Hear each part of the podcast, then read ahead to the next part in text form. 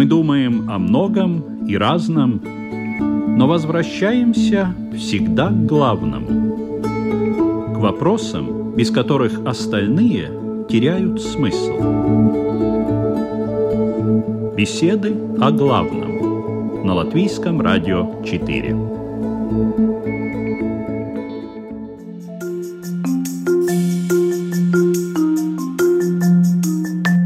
Это программа «Беседы о главном». Здравствуйте.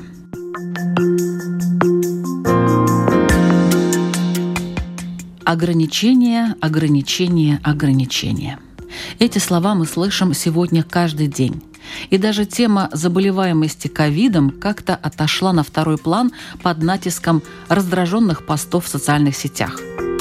Мы не хотим ограничений. Они нам кажутся искусственно созданными, ненужными, совершенно бессмысленными и даже пугающими. Нам не дают покупать то, что мы хотим, там, где мы привыкли это делать. Нам не разрешают находиться в местах, где мы обычно раньше отдыхали и встречались с друзьями. Мы обязаны следовать правилам, носить маски, не приближаться на расстояние меньше двух метров даже к хорошо знакомым людям, даже если считаем их вполне здоровыми. Нельзя, запрещено, не положено. Эти слова звучат сейчас намного чаще, чем год назад. Но разве только теперь человек столкнулся с ограничениями? Разве только такие они могут быть? И как воспринимать нам их таким образом, чтобы потом, спустя время, не думать о том, что происходило как об аде на земле – как воспринимать это все, чтобы не было длительных травмирующих последствий для души и тела. Сегодня эту тему в программе «Беседы о главном» обсуждают православный священник Александр Пономаренко. Добрый день, дорогие радиослушатели. И Равин Ильеху Крумер.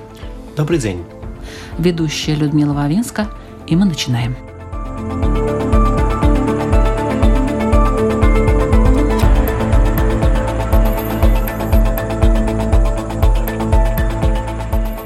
Почему в жизни появляются какие-либо ограничения? Нужны ли они вообще? Кому и зачем? Пожалуйста, отец Александр. С точки зрения религиозной или даже философской, простого такого разумного рассуждения, я бы связал, нужны или не нужны, и вообще присутствовали ли они в нашей жизни до вот этих внешних ограничений, которых вы сказали в начале, я бы условно связал это с некой формой бытия, поведения, земного благоустроения с нормой. Конечно же, в религиозном смысле любое вероучение хочет обратиться к истокам, основ мироздания. Кто творец? Как он творил мир? Предусмотрены были формы или, как мы говорим, ограничения, что и есть тема сегодняшней передачи, на пользу ли они мирозданию и нам, людям. Конечно же, мировоззрение христианина всегда будет обращено к истории сотворения мира, к этим первым шести дням творения. Мы черпаем эти знания не только из священного писания, но и с предания, священного предания, а также и с веками утвердившейся мысли или убежденности, что именно так и было. Ведь даже в псалме Давидовом сказано, что воду, моря Господь ограничил песком, то есть когда творил свой мир. И всякий день завершался день творения его констатации «хорошо весьма», так повествует в церковно-славянском изложении Библия, Ветхий Завет. И в этом смысле мы понимаем, что бесформенное существование человека вообще невозможно. Мы сейчас затронули вот сегодняшний день, бытие наше земное. Но и здесь мы при разумном рассмотрении найдем много не просто плюсов, а благ. Но разве мы не научились ценить более то, чем раньше пренебрегали? Начиная от общения живого. Дети – первые свидетели тому, как оказывается им хорошо учиться в школе, в отличие от сейчас вот режима онлайн-обучения. Они говорят, хотим учиться, хотим в школу, но знания и там, и там преподаются. Однако общения нет. Социум существует в личностном, взаимном, межличностном даже общении друг с другом. Разве не так? Воздух свежий. Сейчас ну, так дорожим этим, особенно те, кто в квартирах живет – мы уже познали с вами, что такое комендантский час даже. И, конечно же, когда меня насильно, как мне кажется, лишают того, к чему я так привык, но и, подчеркнем, давно перестал ценить это.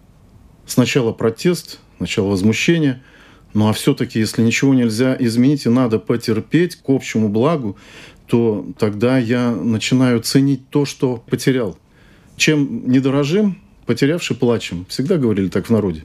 А то, что Господь совершает и участвует в этом, нам так зачастую сразу неприемлемым бытии сегодняшнего дня, мы, как верующие люди, даже не сомневаемся в этом.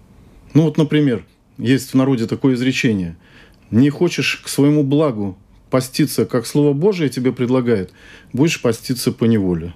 То есть, когда ты не согласен по своим убеждениям, с тем, что предлагает церковь, и вдруг начинаешь болеть, приходишь к врачу, и тебе совершенно не церковный человек, врач, говорит, а вам нужно ограничить себя в пище, а алкоголь вообще забудьте. А вы много часов проводите у компьютера, это тоже вам вредно. И получается, мы опять наталкиваемся на объективного порядка ограничения в нашей жизни. Как тут не философски посмотреть на этот вопрос? Что вы скажете, уважаемый Ильёху? Действительно, много есть всяких лирических размышлений на тему смысла тех процессов, ограничений, которые сейчас с нами происходят. И действительно нужно сказать, что, во-первых, любое существование — это, по сути, ограничение. Сказать, что что-то существует, значит сказать, что эта вещь, она находится в каких-то отношениях с миром, с другими вещами. И, соответственно, она как-то от них отличается, где-то находится граница, за которой она не выходит.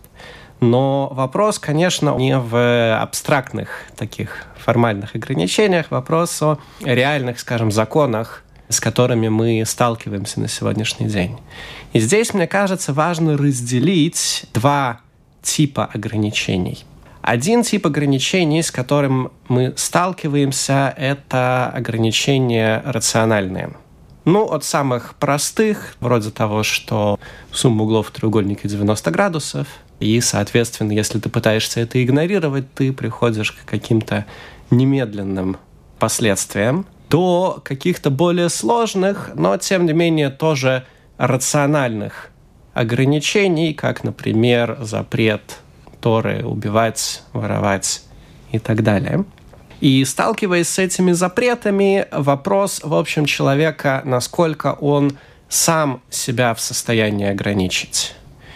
То есть бесполезно обижаться на Бога или на мир или на что угодно за то, что ускорение свободного падения на 9,8. Вопрос, или ты умеешь с этим сжиться или нет. И если ты не умеешь, опять же, такие последствия, как правило, они не заставляют себя ждать. Гораздо больше проблемы, гораздо сложнее наши отношения с ограничениями, которые нерациональны. И ограничения, которые нерациональные, они возникают как, скажем, канва, на которой строятся наши отношения с кем-то другим. Например, каждый семейный человек так или иначе сталкивается с тем, что его вторая половина имеет какие-то привычки, какие-то свои внутренние законы, которые с его точки зрения в какой-то момент наверняка являются нерациональными. Не может человек сделать свою жизнь абсолютно рациональной. И тогда вопрос нарушения этих норм или их соблюдения – это не вопрос, собственно говоря, последствий неминуемых, к которым это приводит, но это вопрос отношений этих двух людей. Соответственно, когда человек говорит другому «я налагаю на тебя какие-то ограничения нерациональные», потому что я считаю, что вот так оно правильно, и, допустим, твое мнение в этом вопросе меня, в принципе, не интересует, он задает определенную, скажем, форму отношений, в которой они находятся. И дальше вопрос к тому человеку, который является объектом этих ограничений, как он на это отреагирует. Соответствуют ли те отношения, которые его соединяют с автором этих ограничений – соответствуют ли они его правила вообще выдвигать. И особенно большая трагедия может возникнуть в той ситуации, когда с точки зрения того, кто эти ограничения выдвигает, они являются абсолютно рациональными и понятными, то есть как э, сумма углов в треугольнике, а с точки зрения того человека, на который они налагаются, они являются ограничениями в рамках отношений. И, соответственно, тогда он начинает возражать и говорить, что, в принципе, наши с тобой отношения, они абсолютно не предполагают, что ты имеешь право мне диктовать, какого цвета брюках мне выходить на улицу, например. И тогда действительно возникают серьезные проблемы.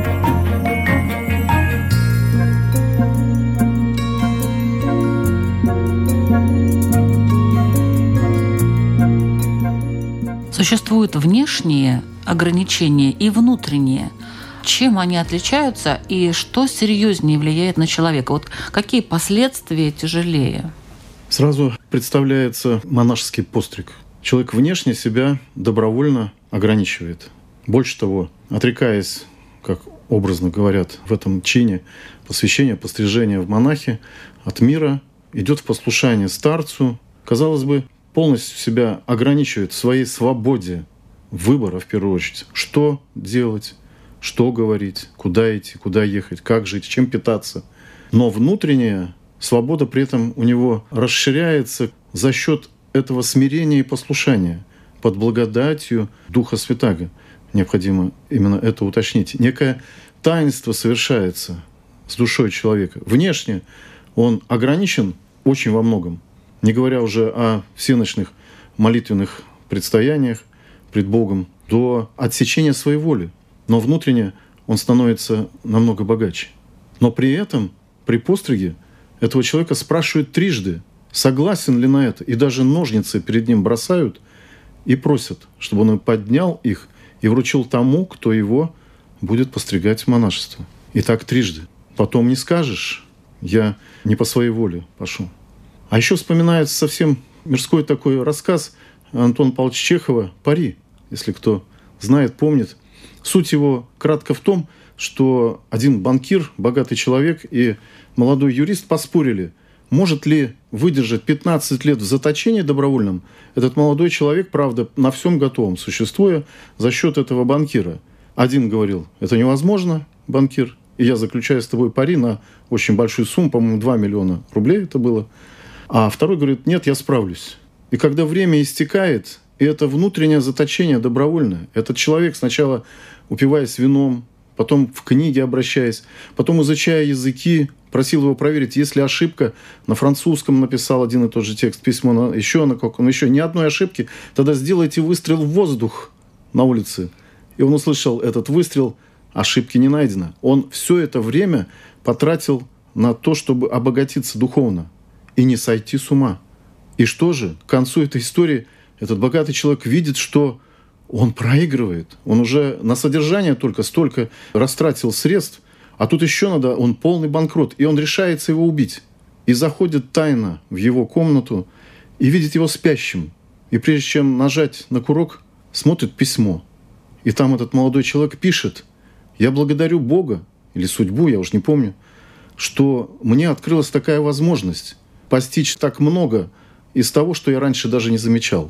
А чтобы не досадить и не опечалить этого человека, я выхожу на день раньше, чтобы оставить ему эти средства. И он не нажимает курок. И этот человек уходит совсем в другом качестве духовном. Вот и будем рассуждать, кому ограничения на пользу пошли, а кому во вред. В определенном смысле можно сказать, что все ограничения всегда внешние все ограничения, все законы, они всегда приходят к человеку снаружи.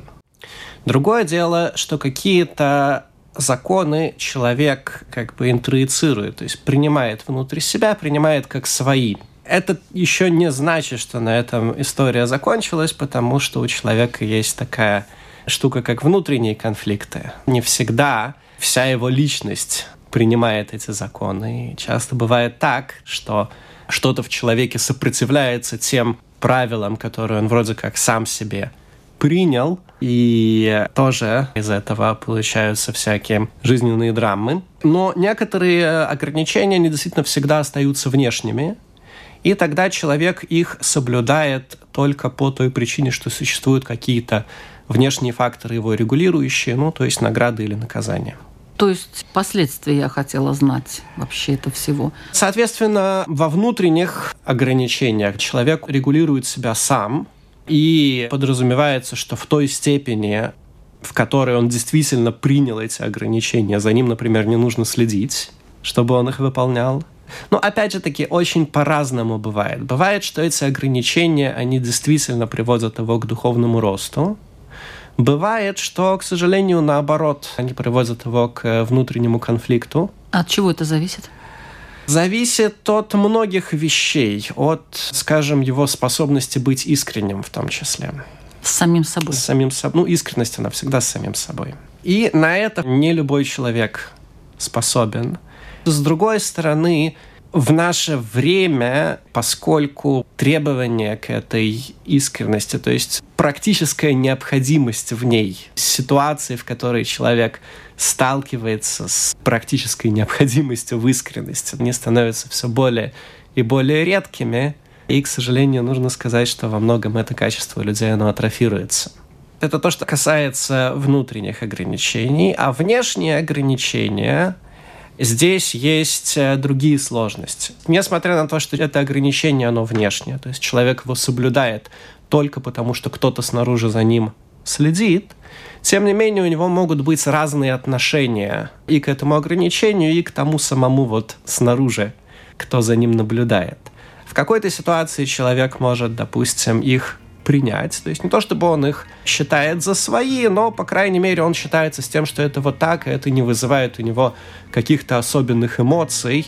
Ну, вроде, например, правил дорожного движения, правил парковки, скажем так. А в каких-то ситуациях человек может смириться с этим просто потому, что у него нет сил, нет инструментов, которыми он мог бы бороться. И тогда тоже вопрос, насколько сильно человека раздражает факт того, что кто-то снаружи пытается, вопреки его воле, контролировать его поведение, и насколько большого давления может достичь этот котел внутри него, который начинает нагреваться и расширяться.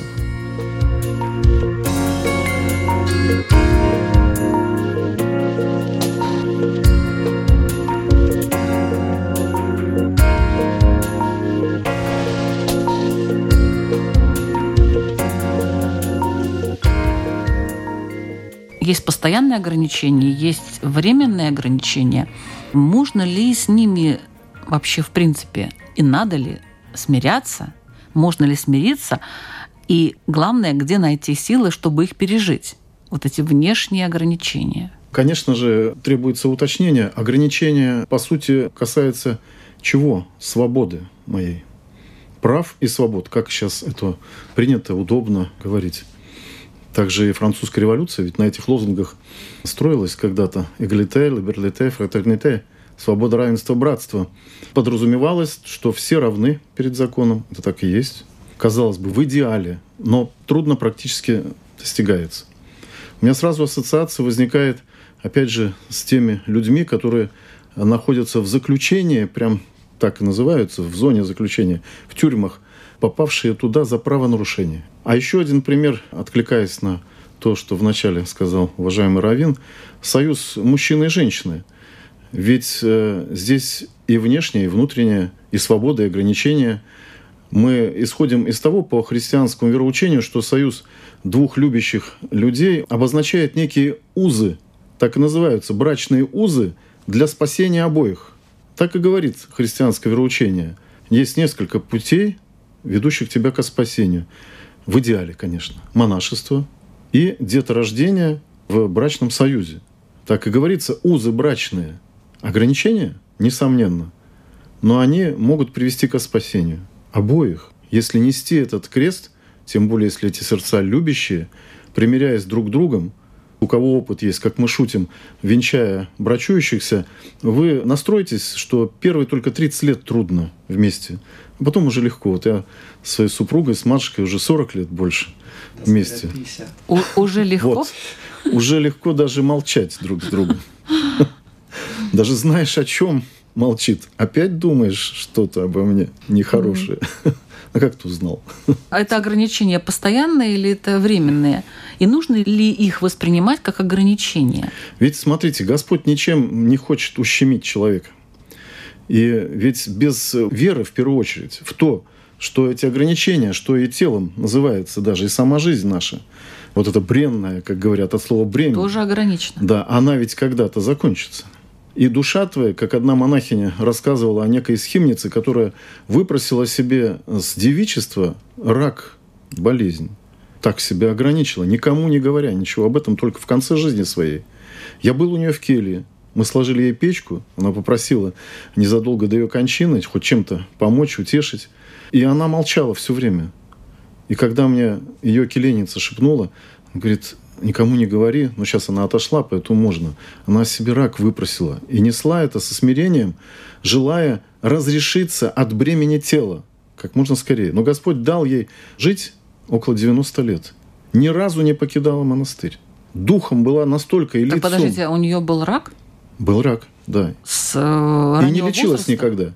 Где-то с 30-летнего, вот как постриг совершился, казалось бы, навредила своему телу. Это не приветствуется. Но человек пытался и хотел разрешиться скорее соединить душу свою. Вот она распряглась, как говорим в христианском таком понимании, распряглась от тела бренного. Хотя и другая есть крайность. Сначала это было вероучение Мани, такой был иранский философ, религиозный деятель в эпоху правления сасанидов, по-моему, который как раз стал основоположником учения от концепции дуализма в основе добро и зло, что они и есть первопричина всего миропорядка и моего внутреннего устроения. И поэтому вероучение выходило, что тело вредно для устремления души к свободе, образно так, по-простому говоря. И даже запрещали браки, потому что это не служит спасению и так далее. И была осуждена как ересь, манихейство так называемое. Так вот, это две разные такие категории. Одна, я добровольно несу все тяготы, все ограничения. Я в послушании у игумена или старца. Для чего это все определяет?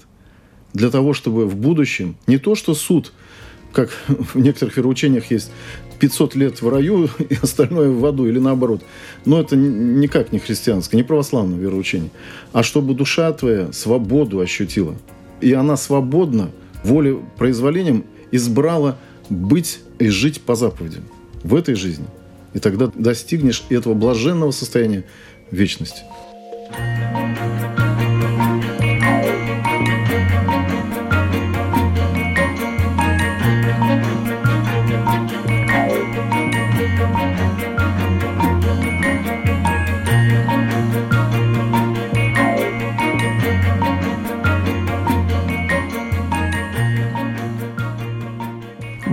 Найти силы, чтобы пережить ограничения? Отец Александр тут такие очень яркие, но редкие, наверное, примеры привел собственных ограничений. А вот мы тут простые смертные, не пользующиеся никакими там особыми учениями для того, чтобы жить этой жизнью. Вот нам-то как быть? Нам как смириться? Как говорили братья Стругацкие, дубли у нас простые. Да. Все мы не очень простые, на самом деле, люди. Но... А вот поясните, что значит все мы непростые? Человек, в принципе, существо такое непростое. У Стругацких повести, по-моему, понедельник начинается в субботу, они там придумали, что человек может сделать такого кадавра, такого биоробота, который может, например, за него пойти в бухгалтерию и получить зарплату. И он вот только это умеет делать, больше ничего делать не умеет. Кто-то, когда попытался сказать герою, что вот, значит, мы тут все простые советские люди, тот ему ответил, что у нас дубли простые. Они там умеют зарплату пойти получить или снег по утру расчистить. А человек, в принципе, существо непростое. Есть, наверное, несколько путей.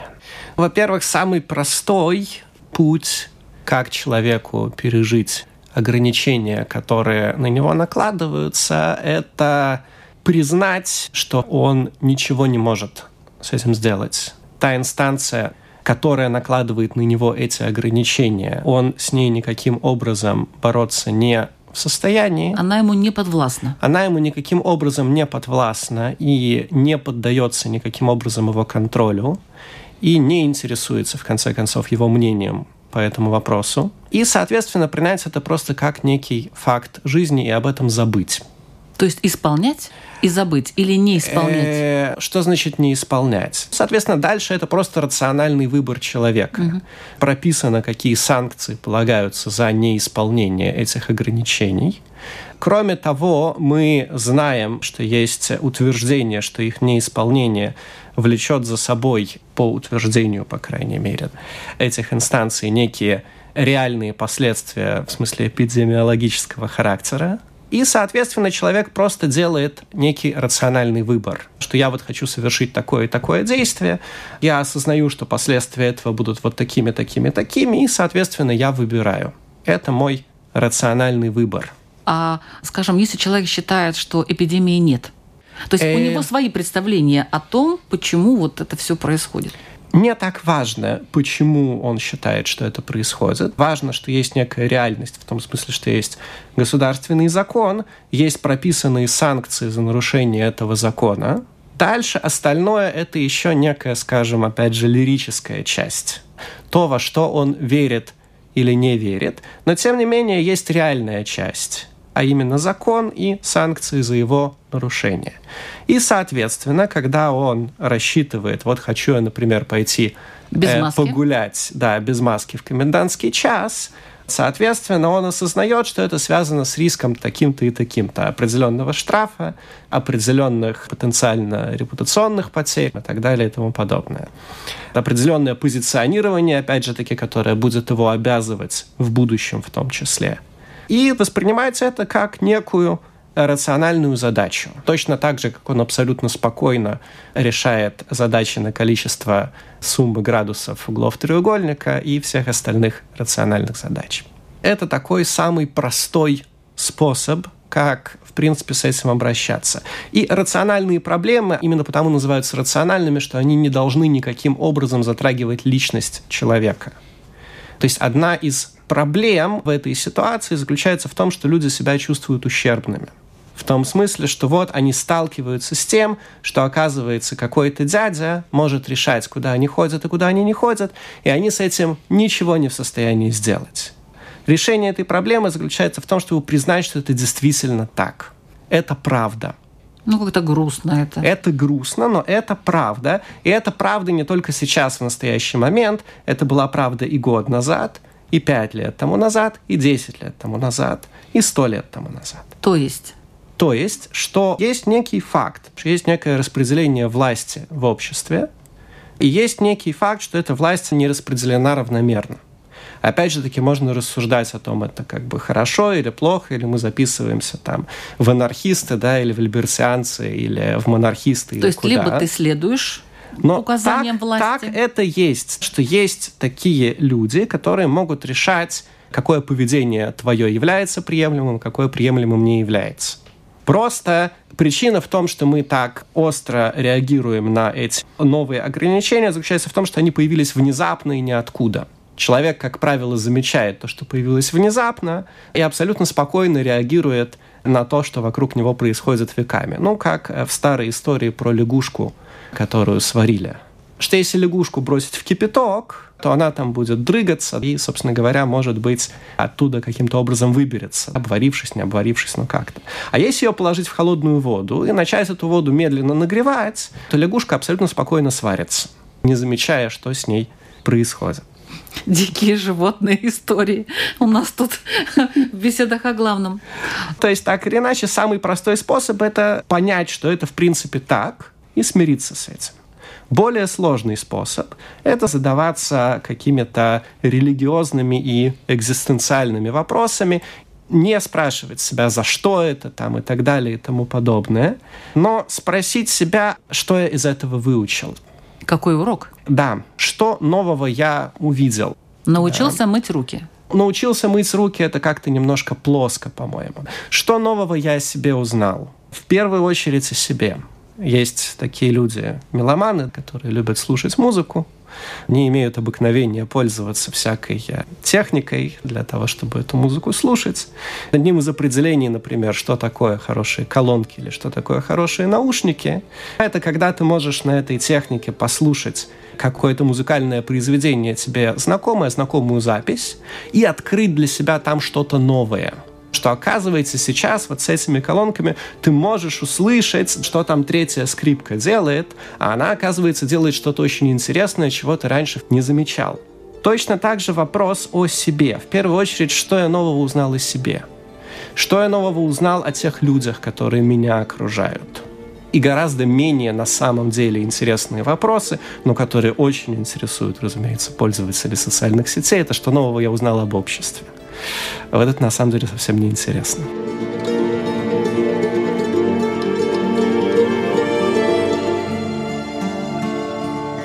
Я хочу напомнить, что вы слушаете программу «Беседы о главном», которую подготовила Латвийское радио 4. Вы нас можете слушать как на сайте lr4.lv, на страничке «Беседы о главном», также и в подкастах на всех популярных платформах в интернете. А сегодняшнюю тему ограничения в жизни, как их надо воспринимать, обсуждают Равин Ильёху Крумер и православный священник Александр Пономаренко –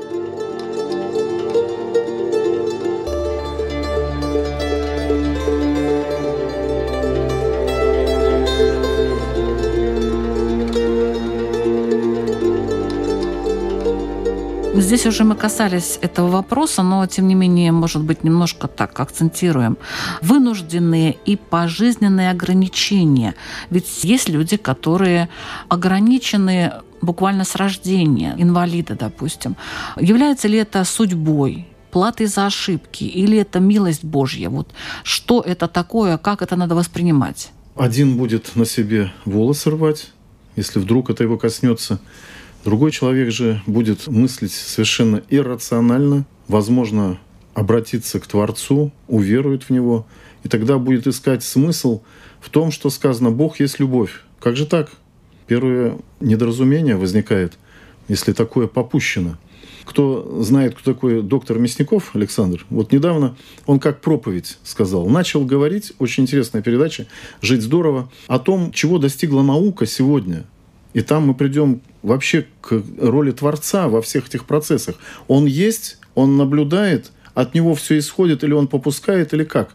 Так вот, он говорит, вы представляете, мы уже все не удивляемся, что трансплантируют органы и сердце даже. Можно человеку показывают, умерла бы женщина, а так даже родила с новым сердцем. Операция на сердце была произведена. Больше того, он говорит, теперь те, кто не видит, не слышит или лишены дара речи, через импульсы некие какие-то, его можно даже научить говорить, а потом делает паузу и говорит, а вот что говорить?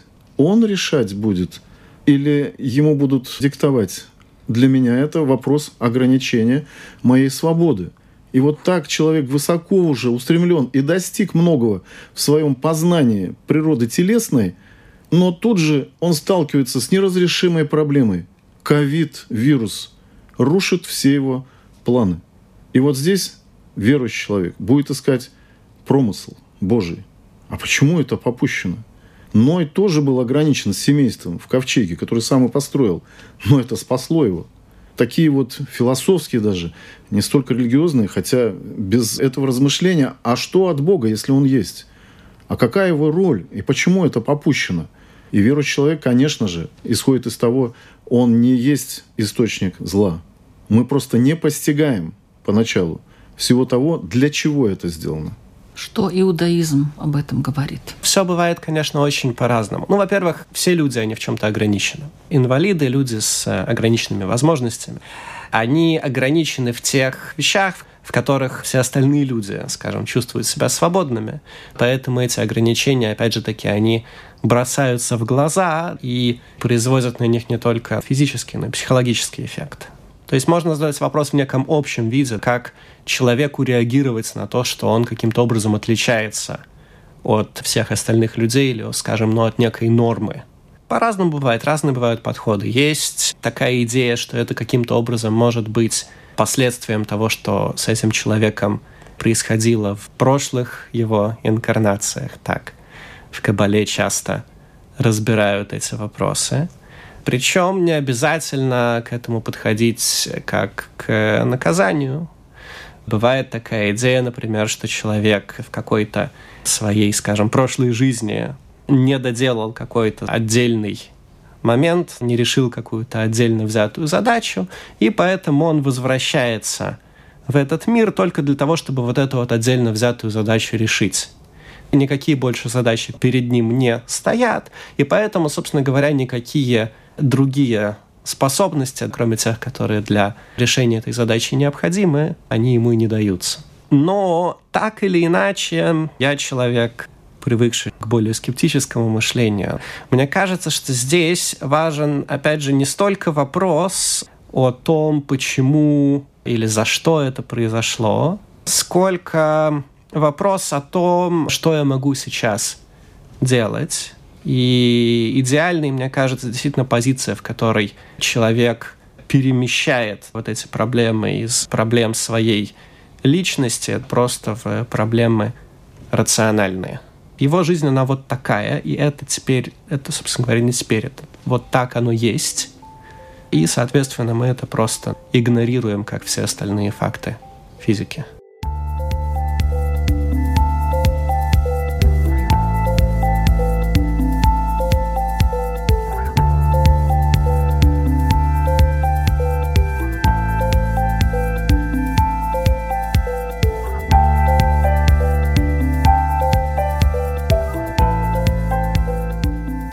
Что сейчас происходит.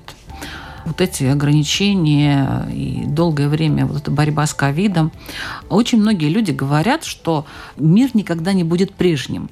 Как вы считаете, мир никогда не будет прежним? Или все это пройдет, и как в свое время с испанкой, например, тоже была трагедия и так далее, но тем не менее как-то все вернулись на круги свои? Пришли люди с востока и запада и единомысленно решили построить башню до неба один теолог наш современный говорит об этом. Применили Бога, Его всемогущество к своим земным целям и планам. Или откровение Иоанна Богослова о том, каким будет кончина мира. Одна из книг Библии Нового Завета говорится, что так же, как и во времена Ноя, будут строить, перестраивать, покупать, продавать, жениться, выходить замуж, и так далее. Так же, как и во времена Ноя. Кто помнит, когда это было? Никто точно не знает, а было ли вообще, теперь говорят даже ученые.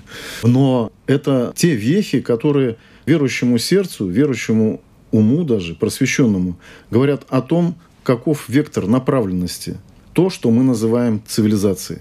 В предыдущем своем слове я и говорю, но не завершил, очевидно, тем, что если это противно Творцу, то, что мы залезаем в область уже туда, где не должны мы быть, генная инженерия, воспроизводим или мечтаем сотворить человека уже не по образу и подобию того человека, которого творил Господь, но лишь форма, функции, возможно, потребление, человек потребления, то это уже не есть угодно Творцу, как он замышлял мир. И поэтому в его планы это не входит, чтобы человек стал как Бог – если вспомним, как бы они не стали как боги, только с маленькой буквы.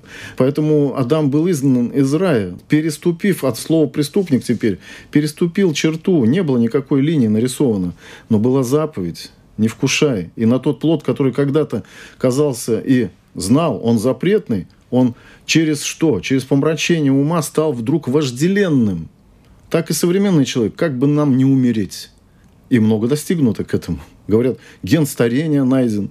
Еще Симеон Новый Богослов говорил в свое время, это лет 500-600 назад, уже в наше время научились более-менее лечить, врачевать болезни. Скажем, и мы в это время вирус вылечим, рак, наверное, преодолеем.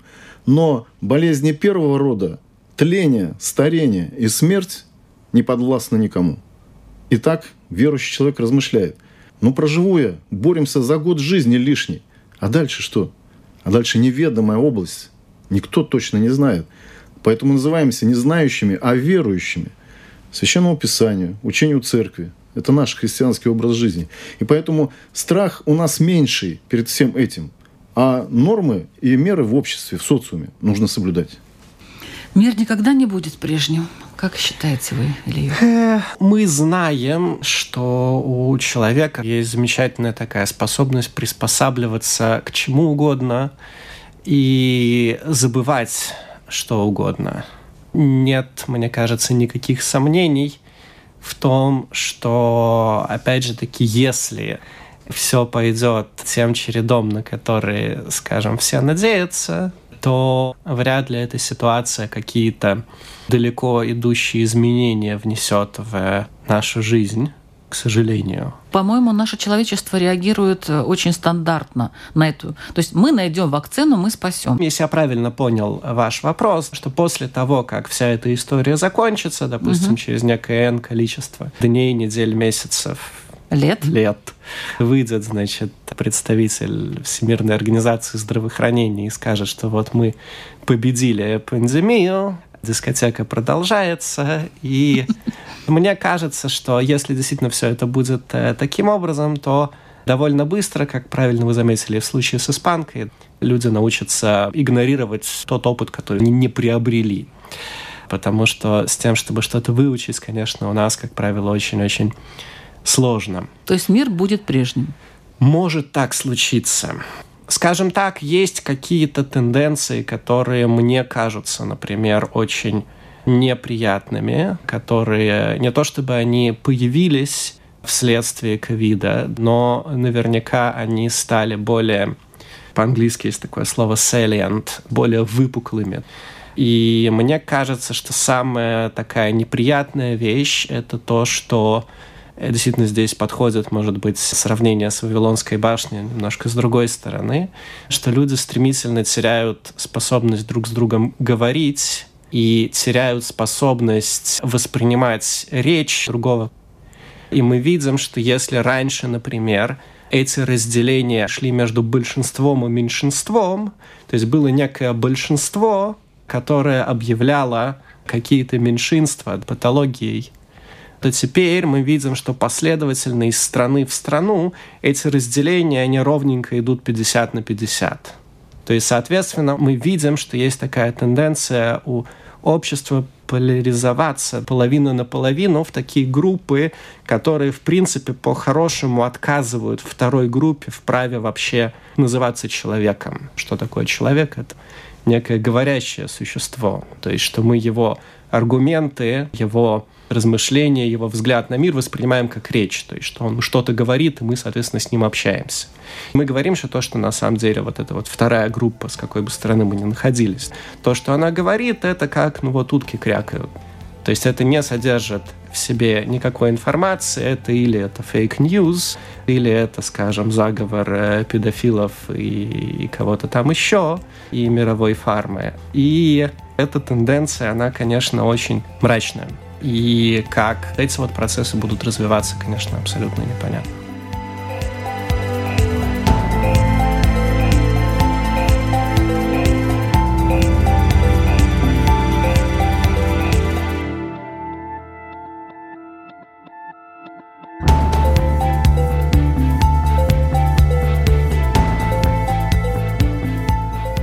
Сегодня в беседах о главном мы обсуждали тему ограничения в жизни, как их надо воспринимать.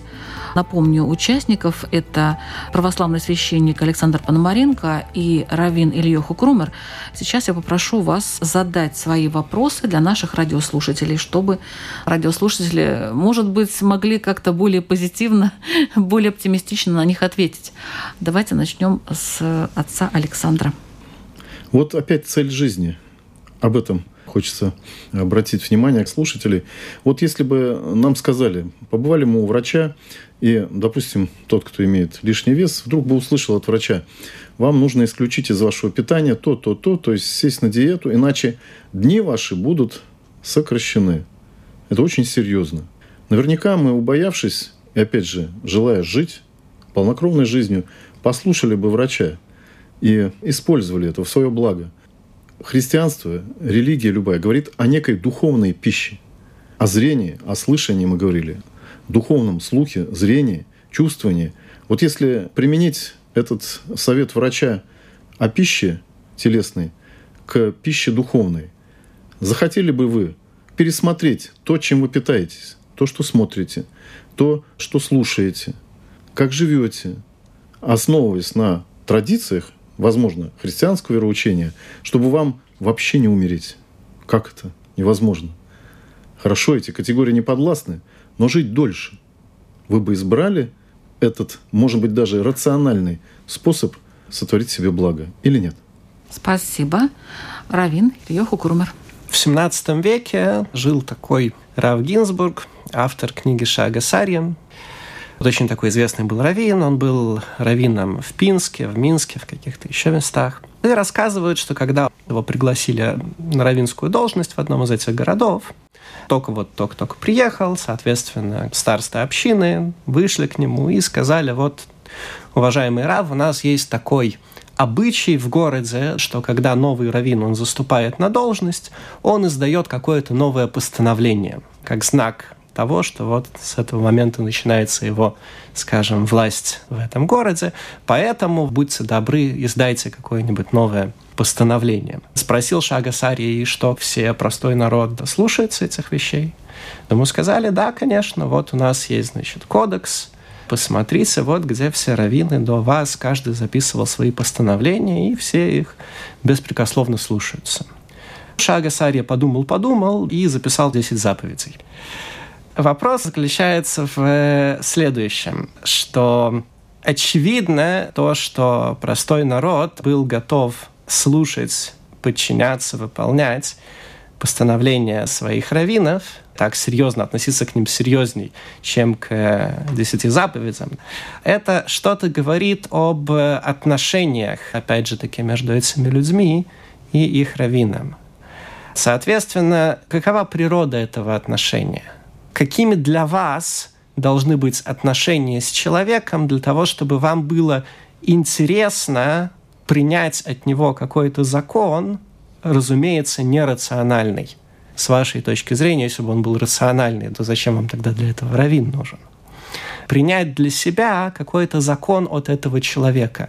Зачем бы вы это сделали и какими должны быть ваши отношения с этим человеком, чтобы вам это было важно? Спасибо большое. Вы слушали программу «Беседы о главном». Мы звучим на Латвийском радио 4 по средам в 2 часа дня после выпуска новостей. Это латвийское время. И повтор программы в 7 часов вечера по воскресеньям. А также можно нас слушать в подкастах на всех популярных интернет-платформах. Ведущая Людмила Вавинска. Всего доброго.